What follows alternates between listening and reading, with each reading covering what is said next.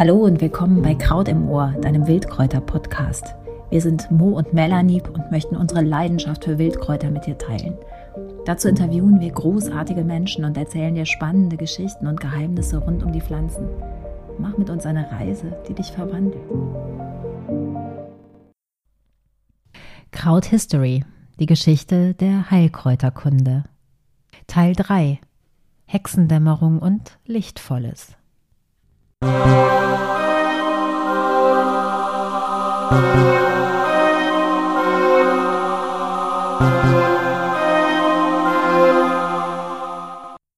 Auf unserer Wanderschaft durch die Jahrhunderte haben wir die antiken Gelehrten und die schreibenden Mönche und Nonnen getroffen, die den Kräutern eine Bühne bereitet haben. Im Alltag heilen vor allem hemdsärmelige Methoden, bis sich die Welt neu definiert. Der große Cut. Mal wieder eine Zeitenwende. Später nennen wir es die Neuzeit. Eine Zeit, die mit entsetzlicher Mühe das Alte ausatmet, um irgendwann mal neuem Platz zu machen. Eine Zeit voller Pest und Pein, voller Kälte und Klimawandel, voller Missernten und Missverständnissen. Aus der Düsternis von Seuchen, Beutezügen, Hunger, Wetterkapriolen und Armut erhebt sich um 1500 ein irgendwie neuer Geist. Keiner weiß so genau, wo er herkommt und wieso er trendete, aber am Horizont zeichnet sich eine andere Form von Denken ab, die sich zunehmend in der gelehrten Welt von der Spiritualität, vom Diktat der Religion emanzipiert. Der Mensch rückt in den Mittelpunkt und steht fortan der Natur neugierig und forschend gegenüber, aber eben gegenüber. Wir separieren uns seit einem halben Jahrtausend von dem, was zuvor als Einheit gedacht war, mit enormen Folgen für Mensch, Natur und Heilkunde. Was geschieht da? Nun, zunächst bricht ein Weltreich zusammen. Mit dem Ende des Byzantinischen Reichs fliehen viele Gelehrte nach Italien und reaktivieren die Begeisterung für antike Autoren. Ein Mix aus Orient und Okzident, ein Merge aus Lust an neuem Wissen und altem Erbe geht als das ein, was wir später die Renaissance, zu Deutsch die Wiedergeburt, nennen. Und noch etwas kommt dazu. Die Erfindung, die mindestens so revolutionär ist wie das Smartphone vor wenigen Jahren, der Buchdruck, der zumindest den Lesekundigen Buchstabe für Buchstabe neue Welten enthüllt, die sich schon bald in vielerlei Debatten über wahr und falsch, gut und böse zu verstricken meint. Auch die Welt der Bilder ändert sich massiv. Mit prominenten Malern wie dem Niederländer Jan van Eyck oder Albrecht Dürer erhält die naturgetreue Pflanzendarstellung Einzug in die Kunstgeschichte. Auch die Alchemie erschließt uns eine neue Welt, eine Welt der Stoffe und Elemente, ein brodelnder Mischmasch aus Naturphilosophie, Chemie und später Pharmakologie, oft gesponsert von Fürsten, die ihr Staatssäckel aufbessern wollen. So ist zum Beispiel das Porzellan nach chinesischem Vorbild nach vielerlei Trial-and-Error-Verfahren in Meißen nacherfunden worden. Alchemisten erscheinen uns heute vielleicht als frühe Tüftler und Laborfreaks, die überspitzt formuliert aus Mist Gold machen wollen oder anders, ein Alchemist verwandelt das Gut in eine Tinktur, sagt der in unserer Szene recht bekannte Theophrastus Bombastus von Hohenheim, better known as Paracelsus. Der promovierte Mediziner ist, so scheint es, ein recht anstrengender Zeitgenosse, zumindest für diejenigen, die das Gewohnte lieben. Paracelsus kennt viel, reist viel und meint viel. Er bricht mit der Säftelehre der Antike und propagiert die Signaturenlehre, die vom Aussehen der Pflanze auf ihre Heilwirkung zu schließen glaubt. So erinnere das Aussehen des Lungenkrauts an verzweigte Bronchialäste und hilft daher gegen Lungenerkrankungen. Das kann manchmal stimmen. Paracelsus vereinigt Naturkunde, Astrologie, Alchemie und medizinisches Wissen. Er formuliert auf den Punkt, was lose im Raum steht. Er widmet seine Gedanken den äußeren Einflüssen wie Gestirne, Konstitution oder Gifte, ebenso wie den Vorgängen im Körper, die es zu verstehen gilt. Er hantiert mit Schwefel und Quecksilber, Metallen und Erden, destilliert und extrahiert. Es brodelt und zischt, dampft und qualmt. Berühmt sein Spruch: Die Dosis macht das Gift, das ihn schließlich selber umbringt. Zu viel Quecksilber.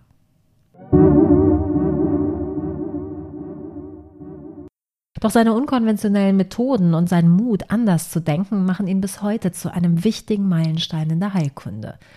Die Idee, dass einige Erfindungen und Substanzen auch Krankheiten heilen können, mündet in der sogenannten Spagyrik, bei der Arzneien nach alchemistischen Kenntnissen hergestellt werden. Eine Blüte in der Renaissance erfährt auch die Botanik. Wissenschaftliches Denken, Beobachten, Überprüfen, Kategorisieren und Ordnen. All das beginnt zu boomen und zu wachsen und schlägt sich in bis heute spannenden Pflanzenbüchern nieder, die wir immer wieder bei Kraut im Ohr im Munde führen. Lasst sie uns einmal aufblättern. Vor allem die Klöster konservieren und bewahren das schriftliche Wissen um die Kräuter. Wir erinnern uns, bis zur Erfindung des Buchdrucks ums Jahr 1450 schreibt man in den Klöstern sehr mühsam ab, was andere vorgekaut haben und oft mit ungenauen Beschreibungen von dem, was da wächst. Dann die Revolution auf dem Papier.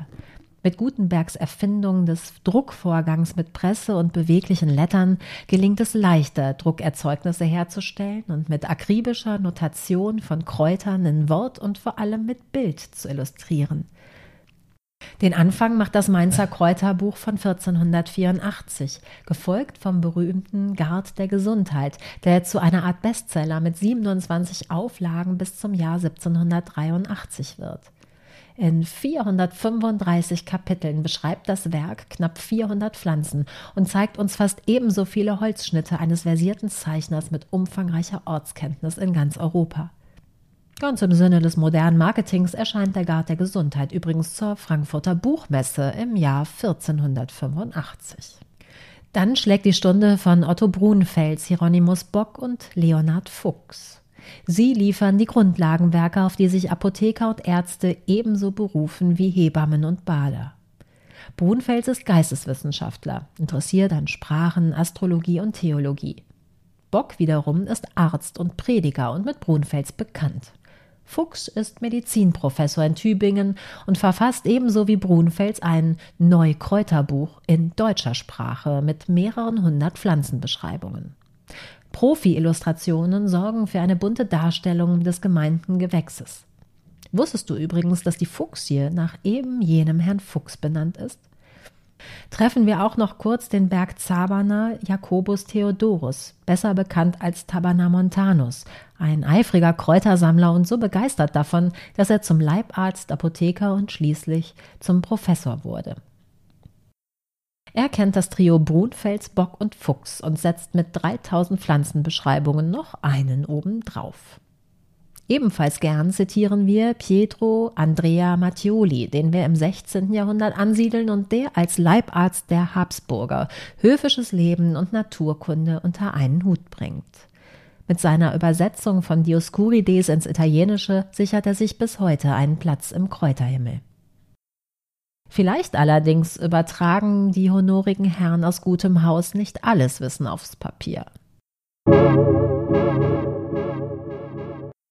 Es munkeln manche, dass gerade wenn es ums Giftige, ums Hormonsteuernde oder ums Rauschhervorrufende geht, nicht jede Zeile den Weg in die nächste Epoche findet.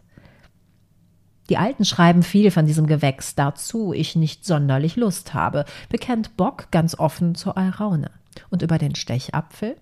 Seine Wirkung will ich nicht erfahren und derhalben andere davon schreiben lassen. Es ist recht trickreich herauszufinden, welche Mechanismen bei Überlieferungen greifen. Witzigerweise sind es trotzdem gerade die Väter der Kräuterliteratur, die wie Leonhard Fuchs äußerst detailreich Pflanzen zum Abtreiben beschreiben und damit Interessierte geradezu auf die richtige Spur führen. Fest steht auch, dass die opulente Bebilderung viel zur Verbreitung beigetragen hat. Man darf es sich ruhig nochmal ins Gedächtnis rufen. Ein Mensch der frühen Neuzeit erlebt in seinem ganzen Leben eine Bilderflut, die wir vielleicht in ein paar Sekunden auf Instagram an uns vorbeiflimmern lassen. Wie eindrücklich muss es daher gewesen sein, irgendwo eine Abbildung einer Arnika oder eines Andorns zu erblicken. Apropos Instagram. Die Schreiberlinge der Kräuterbücher sind sogenannte Influencer für so manch adlige Dame, die sich solche Bücher leisten kann. Begegnen wir zum Beispiel Anna von Sachsen, Mitte des 16. Jahrhunderts, Kurfürstin und Kräuterfrau, äußerst aktiv und politisch versiert. Sie gilt als Expertin im Gartenbau und hat satte 11.000 Briefe hinterlassen. In ihrem Dunstkreis als Kurfürstin von Sachsen sorgt sie für eine bessere Ausbildung der Barbiere und Geburtshelferinnen und schult höchst selbst junge Mädchen in Kräuterkunde und Hauswirtschaft. Sie lässt ein Kräuterlaboratorium anlegen um das Entstehen Kosmetik und Arzneimittel, Schnäpse und Heilwässer mit Pflanzen aus eigenem Anbau wie Isop oder Kümmel oder Gewächse aus fernen Ländern, denn sie hatte eben Beziehungen.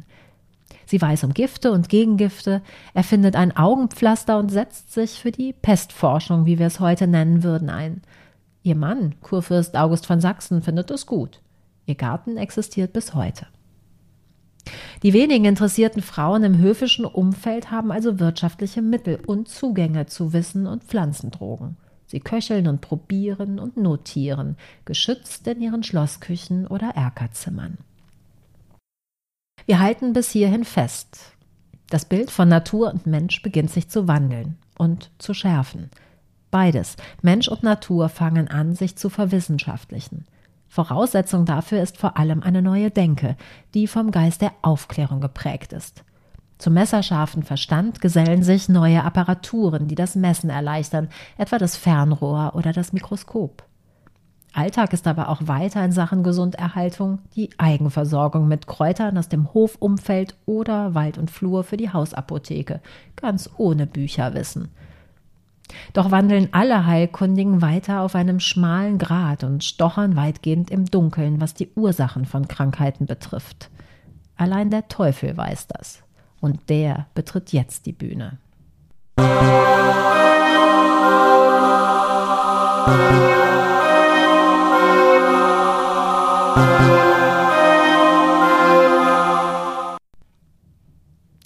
Ein unheiliger Cocktail aus Glaubenskriegen, Missernten durch die sogenannte kleine Eiszeit, der lange Atem der Pest und die Verheerungen des Dreißigjährigen Kriegs sorgen für massive Katerstimmung in Mitteleuropa.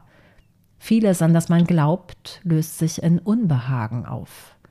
Was ist da los, wenn sich selbst die Kirche in Konfessionen, also in katholisch und in evangelisch, aufspaltet? Was bringt Heil und wer Unheil? Ist die Erde denn keine Scheibe mehr? Bricht der Sternenhimmel über uns zusammen, der uns seit Jahrtausenden Halt und Struktur verspricht? Zwischen 1550 und 1750 befindet sich Europa in einer ziemlich trüben Zeit. Einer Zeit, in denen Mindsets von gestern nicht mehr gelten. Und das bringt, wie wir auch heute erfahren, stets Unruhe. Damals wie heute suchen die Menschen Sündenböcke und finden sie. Während irgendwo das Licht der Aufklärung als kleines Flämmchen leuchtet, lodern zugleich und deutlich sichtbarer allerorten die Scheiterhaufen. Wir befinden uns in einer Welt, die von Kanzeln das jüngste Gericht, Höllenqual und Fegefeuer herunterdonnert, die fest an auf Ofengabeln reitende geile Weiber glaubt, die mit dem Teufel im Bund stehen, die Hexensalben kochen und die Feldfrucht verzaubern. Glaub mir, du glaubst das in einem solchen Umfeld. Und dann gibt es schließlich auch noch dieses vermaledeite Buch, der Hexenhammer des Dominikanerpaters Heinrich Kramer aus dem Jahr 1487, ein dämonisches Werk zur Identifizierung von Hexen, die die Kirche Jahrhunderte zuvor noch selbst ins Reich des Aberglaubens verwies. Martin Luther wettert, man müsse Hexen töten, denn sie können geheimnisvolle Krankheiten im menschlichen Knie erzeugen, dass der Körper verzerrt wird, so meint er. Es reicht, ein nicht näher bekanntes schwarzes Pulver zu kennen, um sich verdächtig zu machen. Denunziationen des nächsten Nachbarns oder der Kinder des Nachbarns sind keine Seltenheit. Eine Massenhysterie bis dahin unbekannten Ausmaßes ergreift ganze Landstriche. 200.000 Fälle sind europaweit dokumentiert. Viele, viele Frauen, manche davon heilkundig und unabhängig, alleinstehend oder unangepasst, finden in dieser Hetze den Tod.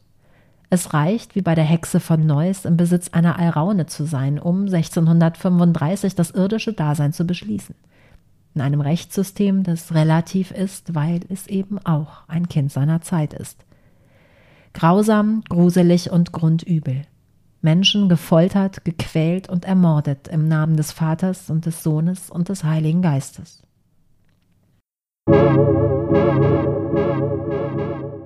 Erst mit der Besserung der sozialen Lage ebbt langsam, viel zu langsam, dieser Wahn ab. weil eben das der Düsternis Platz macht.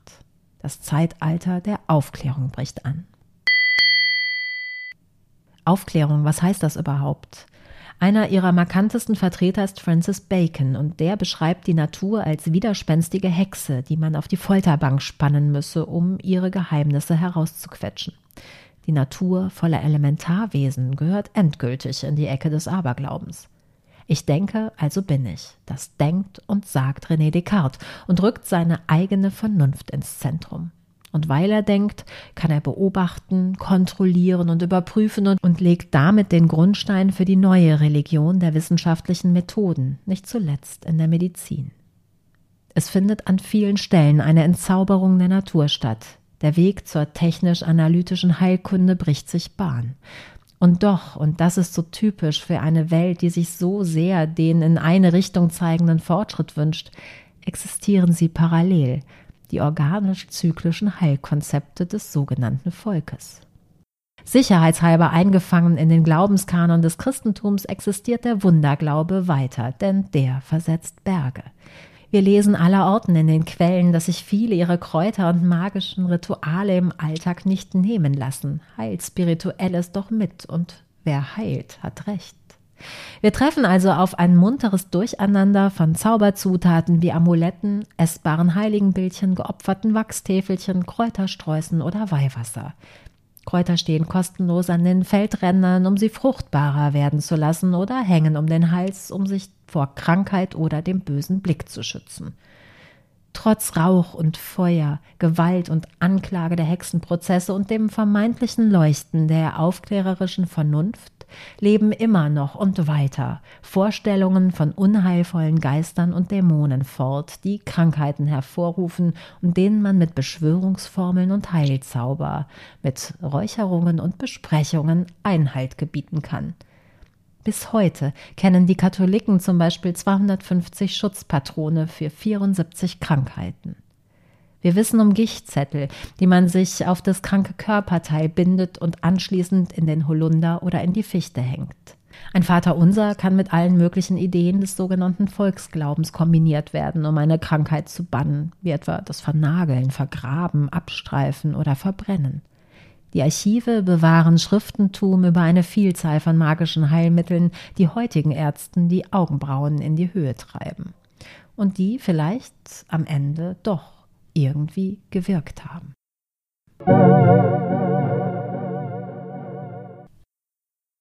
Und wieder begegnet uns die Gleichzeitigkeit des Ungleichzeitigen. Parallel zu gemurmelten Segenssprüchen für Haus und Hof entstehen in Studierzimmern die opulentesten Pflanzenbücher, gespickt mit Gewächsen aus aller Welt, die man sich zunehmend erobert, sind doch die kolonialen Beutezüge in vollem Gang.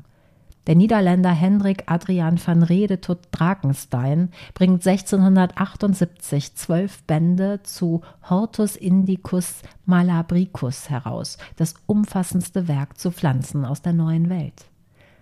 In der Epoche des Barocks entstehen auch kostbare Prachtwerke wie der Hortus Aesthetensis mit fantastischen Kupferstichen.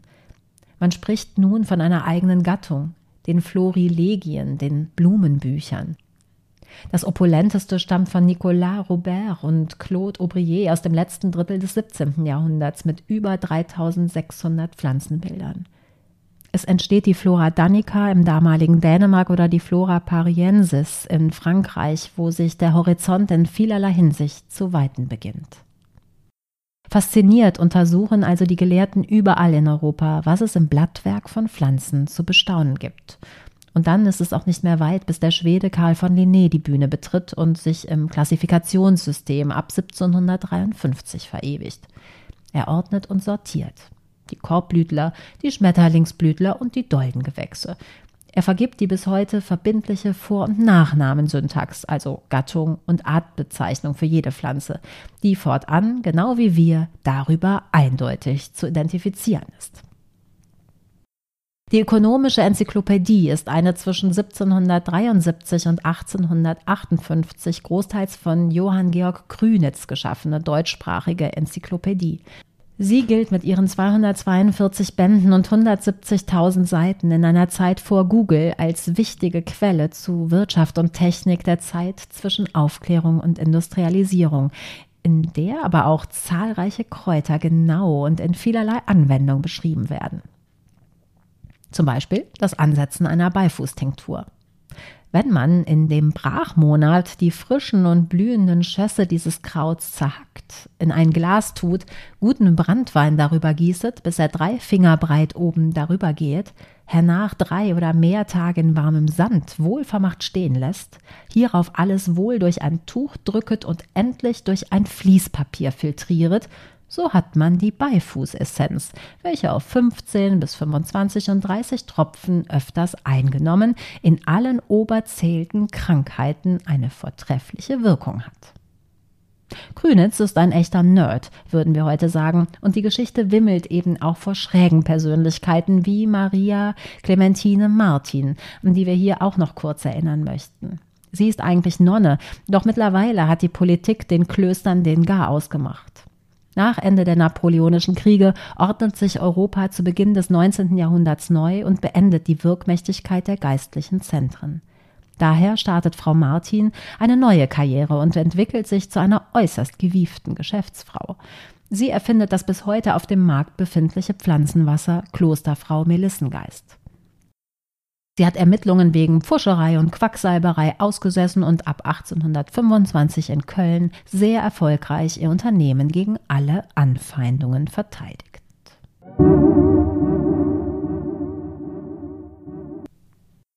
Mit Pflanzen ist also immer auch eine Mark zu verdienen und sie bedienen Märkte, die Pflanzen.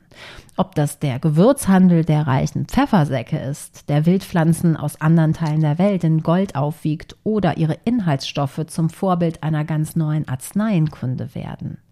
Pflanzen bleiben im Fokus, um weiter unter die Lupe und letztlich seziert und schließlich in bare Münze umgewandelt zu werden. Ein Paderborner Apotheker ist einer der ersten, der es schafft, aus dem Gesamtkunstwerk Kraut einen einzelnen Stoff herauszulösen. Friedrich Wilhelm Sertürner isoliert aus Opium Morphium. Johann Wolfgang von Goethe selbst sorgte für die Entdeckung des Koffeins. Die neue Crew der Chemiker hat denn auch großen Gefallen an den Giftpflanzen und extrahiert munter aus Tollkirsche, Eisenhut oder Bilsenkraut. Man blickt mit neuen Augen auf alte Heilpflanzen und schafft mit dem von der Weide und dem Spierstrauch abgeguckten Aspirin, du ahnst es noch im Wortsinn, Medikamente von Weltruf.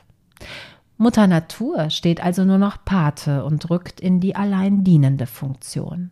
Folgenschwer, denn in der Pflanzenheilkunde verwenden wir stets ganze Pflanzen oder Pflanzenteile, keine herausgeschälten Einzelstoffe. Und der Witz ist ja, dass man sich auch im vernunftbasierten 19. Jahrhundert zähneknirschend eingestehen darf, dass trotz aller Gelehrsamkeit nur ein Bruchteil an Heilungen funktioniert. Gesundete preisen ihre Heilerinnen und Heiler. Man hat kein Abo auf Erfolge und damit zieht jeder das große Los, dem geholfen wird. Gesundheit ist kein Grundrecht, es ist ein Geschenk. Und es existiert eine laute Disharmonie zwischen verschiedenen Weltanschauungen, Therapien und Anwendungen. Diejenigen, die das naturwissenschaftliche Credo mit ihrer vor allem technischen Sicht auf den Menschen nicht glauben möchten, geraten aufs Abstellgleis. Der berühmte Medizinprof und Zellforscher Rudolf Virchow wettert 1854: Weniger groß, doch umso bedeutungsvoller durch ihren Einfluss auf leicht bewegliche Volksmassen ist die Kohorte der Propheten des Aberglaubens. Homöopathie und Hydropathie, Magnetismus und Exorzismus, Phantome des Mittelalters erheben ungestört ihr Haupt und das Licht der Wissenschaft ist noch nicht klar genug, um sie ungesäumt zerstreuen zu können.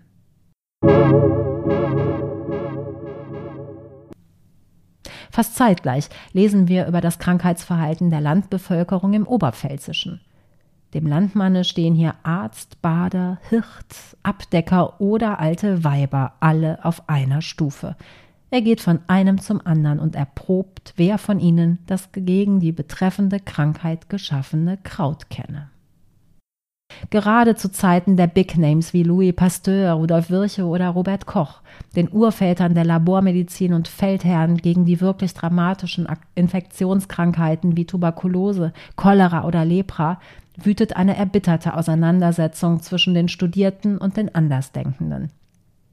Wir finden allerlei rechtliche Klimmzüge dokumentiert, die umherziehenden Heilkundigen das Recht auf Ausübung ihres Berufs untersagen und die Rolle der niedergelassenen Ärzte mit Approbation betonen.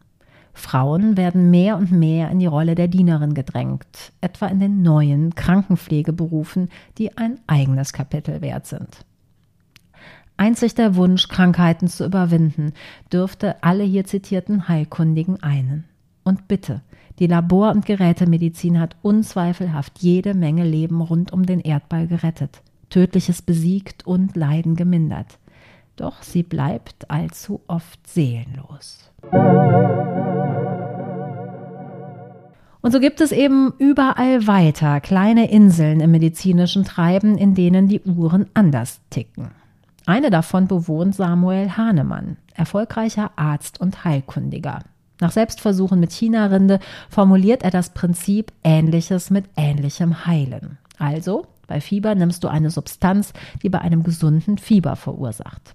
1810 prägt er den Begriff Homöopathie und verdünnt und verdünnt und verdünnt Substanzen. Bis heute ist der Streit um die Wirksamkeit seiner Methoden akut. Eine andere Insel wächst aus dem Boden des 19. Jahrhunderts, in dem die Industrialisierung und Verstädterung im vollen Gang ist. Gegenbewegungen unter dem Motto »Zurück zur Natur« finden begeisterte Anhänger.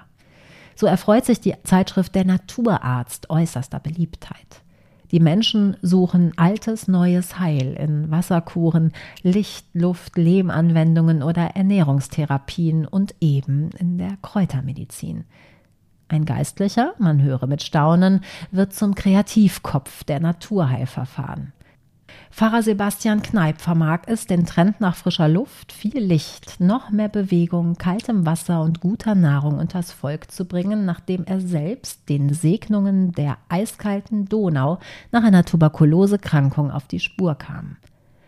Nicht zuletzt den Kräutern widmet er besondere Aufmerksamkeit und fasst für uns zusammen: Gegen jede Krankheit ist ein Kraut gewachsen. Wir enden also jetzt mit einem Cliffhanger, denn wir sollten aufhören, wenn es am spannendsten wird und wohl wissen, dass es jetzt eigentlich so richtig losgeht. Vielleicht einer noch. Einer, der sehr akribisch das Wissen im sogenannten Volk gesammelt und erhoben hat. Wo wir endlich eine Ahnung von dem erhalten, was auf den Höfen, in den Sterbezimmern und am Krankenbett wirklich an Kräuter- und Heilwissen vorhanden ist. Gemeint ist Heinrich Marzell mit seinem 5-bändigen Werk Wörterbuch der deutschen Pflanzennamen. Er sammelt Erfahrungswissen, verbindet die Volksmedizin mit der Botanik und referiert es ohne viel Drumherum.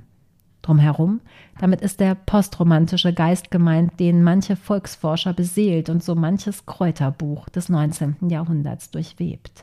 Es entstehen Werke, die liebend gern das Okkulte mit dem Spirit der alten Germanen und dem Wissen um Pflanzen verbinden, die uns heute zwar skurril und vielleicht auch faszinierend vorkommen, die aber tatsächlich so in ihrer Quellenlage nicht haltbar sind. Wir geraten nun in eine hochdifferenzierte, hochemotionsgeladene Zeit voller Diskurse und Deutungshoheiten über das, was in Wildpflanzen steckt. Oder auch nicht. Bei fast allem dürfen wir genauer hinsehen. Was hat für wen und wo, welchen Sinn und welche Funktion? Vieles existiert weiter nebeneinander, das Magische und das Medizinische. Um es mit dem guten alten Shakespeare zu sagen: Es gibt mehr Dinge im Himmel und auf Erden, als eure Schulweisheit sich träumt. Und so schreiben wir diese Geschichte natürlich fort. Frauen sind ab 1899 in Deutschland zum Medizinstudium zugelassen, was mit der Ärztin Anna Fischer-Dückelmann und ihrem Bestseller von 1901, Die Frau als Hausärztin, ein neues Kapitel in der Geschichte der Heilkunst beginnen lässt. Wir begeben uns bei Kraut im Ohr weiter auf die Suche nach fundiertem Kräuterwissen und grünen Heilmethoden. Wir werden Specials zu Hildegard von Bingen oder zur Hexenmedizin, zu den Spielarten der sogenannten Volksmedizin oder zur Naturheilkunde folgen lassen und blicken super gern auf den Umgang mit Kräutern in anderen Erdteilen. Doch gemächlich. Lausche einfach weiter unseren wöchentlichen Episoden und verbinde dich mit der stets wachsenden Kräuter-Community, deren wertgeschätzte Ahninnen die weisen und vergessenen Frauen von einst sind. In ihrem Sinn, alles Gute für 2023. Deine Mo.